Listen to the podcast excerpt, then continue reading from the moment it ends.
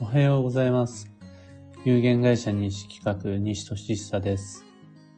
文をデザインする手帳、有機暦を群馬県富岡市にて制作しています。今日の暦は、2022年4月10日、10日？えー、4月10日、日曜日。助走の4月の6日目です。土曜までは残りあと7日となりました。日の運勢は予測、未来を読む。次の予定を知ってから動き始めるのが吉です。幸運レシピはカレイ、煮付けでも唐揚げでも。回転寿司行くなら、ホタルイカ。茹でても、お気づけでも、どちらでも。えーと、僕は昨日は春キャベツとホタルイカのパスタを作りました。ご参考までに。さて、今朝のお話は、運勢の引用、攻めの時期と守りの時期です。有機暦の上では、旧星ごとに一泊水星から九死火星まで、攻めの年、守りの年という2種類の運勢が設定されます。積極的に成長、前進を目指したい攻めの期間と、堅実、安全、安定を最優先にしてリスクを減らしたい守りの期間。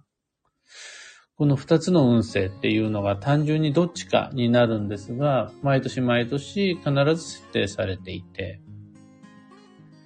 今の自分は果たして攻めと守りどっちなのか。積極的に行くべきなのか、それとも堅実にリスクを避けて生きるべきなのか、どっちの流れの中にいるのか。いつ攻めから守り、守りから攻めへと流れが切り替わるのかっていうのを知っていると、メリハリある行動計画、人生設計、事業計画などを立てられるので、結構便利です。えこの知識なんですが、ポイントは3つありまして、うん、1つ目が攻めと守りの両方が必要であるということ。2つ目が守りの方を少し多め、長めに設定するのが暦であるということ。で3つ目が攻めること、守ることが大切なんじゃなくて、いつ攻めて、いつ守るかっていうタイミングが重要であるということ。この3つのポイントっていうのを意識しながら攻めの年、守りの年を過ごしていくことになります。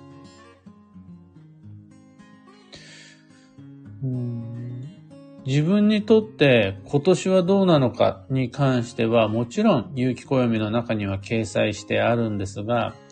2022年を例に出して、例えば今年一泊水星から九死火星までそれぞれの攻めと守りはどんな感じなのかっていうのをご紹介してみると。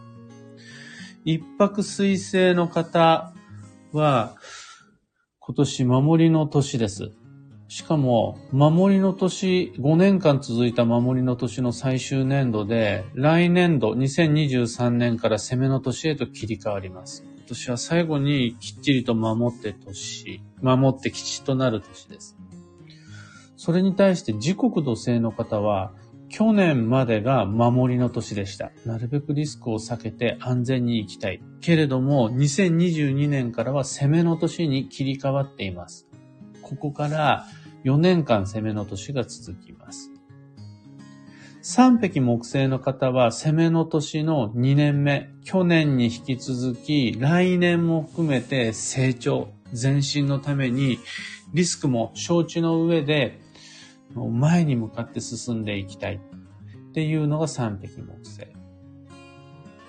白く木星の方が2022年、2023年と2年連続で攻めの年。2024年から守りの年に切り替わるので、今年来年できっちりと攻め切りたいです。豪土星の方は攻めの年の最終年度。今年までっていうのが成長のために、前進のために、時には傷つくこともあるかもしれないけど、不安であるとか、心配であるとかを乗り越えて勇気を持って踏み出していくっていうのに最適な年です。来年度からは、まあまあまあ、もうちょっと安全に行きましょうっていうような守りの年が5年間始まります。六白金星の方は2022年が守りの年の初年度です。今年から計5年間安全に、無難に、堅実に、着実に、基礎基本っていうのを優先してっていう時期が5年間続きます。去年までは攻めの年でした。七石金星の方は守りの年の2年目。去年に引き続き2022年っていうのは、堅実、着実、無難に行きたい守りの年になります。来年度も引き続き守りの年です。八白土星の方は守りの年の3年目になりまして、のどう安定のために工夫していくのか、これからのためにどのような土台、基礎環境っていうのを作っていくのかっていう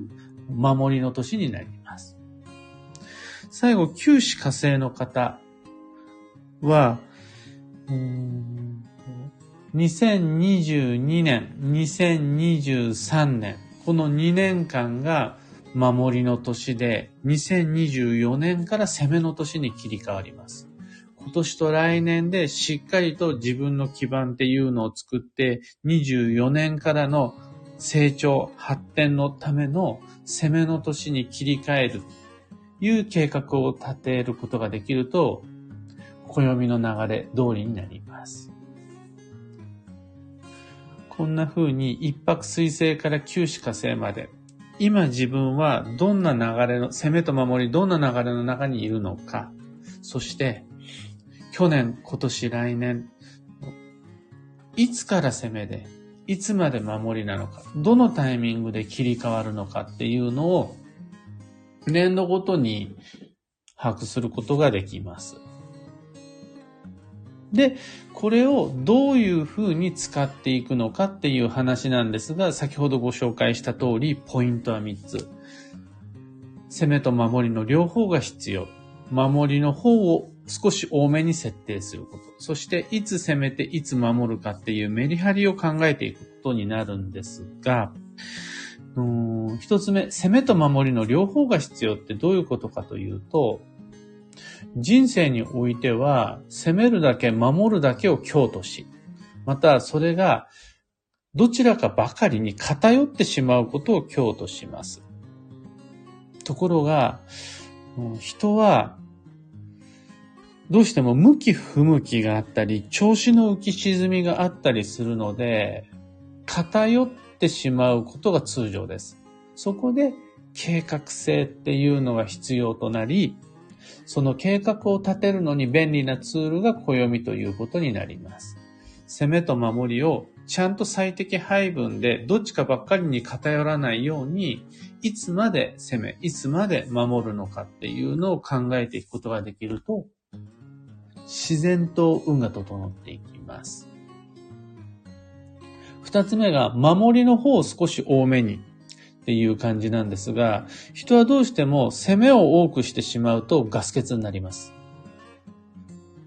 あらゆる言動にはカロリー、エネルギー、余力が必要になるので、攻めの方を多くしてしまうと、その消費収支であるならば、支出の方が多くなってしまった結果、攻める原子っていうのがなくなってしまって、お金だったら使うよりは貯めることの方を多めにしたいです。思考であるならば、アウトプットよりはインプットの方を多めにしたいです。その結果、常に余力を確保しながら、発展成長することができます。というわけで、暦の上では、守りの期間の方っていうのを長くする。攻めの期間の方を短くすることで、アンバランスに見えるんですが、実はそれぐらいでちょうどいい感じのライフサイクルっていうのが完成します。最後三つ目、いつ攻めていつ守るかなんですが、やっぱりどうしても運がバランスを崩してしまうときって、本当であるならば守るべきときに攻めちゃう。そして、今だよっていう攻めのタイミングで守っちゃうっていうのが、まあ本当に多いです。こういうの運勢の反作用って言うんですが、受験勉強しなくちゃならない時ほどカラオケに行きたくなったりであるとか、今だよ、このタイミングで告白しなよっていう恋愛の場面でみんなが等しく勇気を出せるとは限らない。もうそういうもん、今だよっていう時こそどうしようかなって迷ってしまうし、あ、ここは大丈夫で、もうちょっと落ち着きなよっていう時ほど焦っちゃったりするもんです。これは、自分だけの感覚に頼ってしまうと、やっぱり精度が低いので、ちゃんと計画的にこのタイミングで攻める。このタイミングで守るっていうライフプラン、もしくはキャリアプランっていうのを自分で持っていると、変に逆逆に行こうとしないで、ちゃんとやるべき時にやるべきことができるようになる。まあ、要は、まあ予定、計画を持ってるっていうのは素晴らしいことになります。今日のお話はそんな感じです。最後にお知らせを。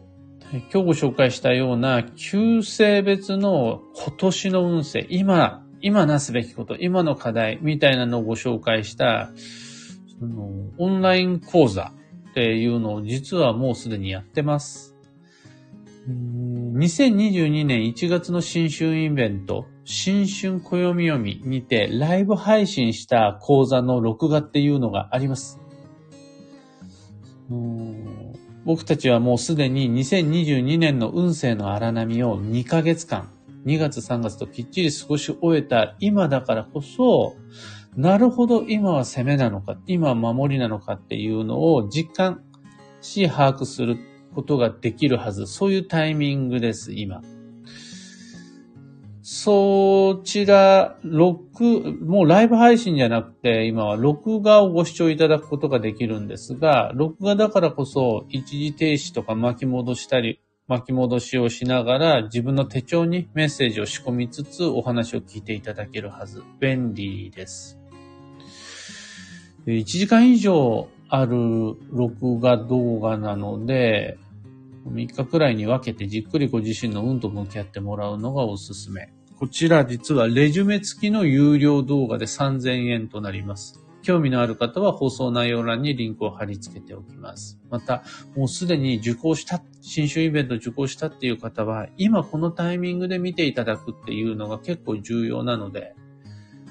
一度ご購入いただければずっと見れるので、自分の星の攻めと守りっていうのを意識しつつ、復習をしてみてください。以上、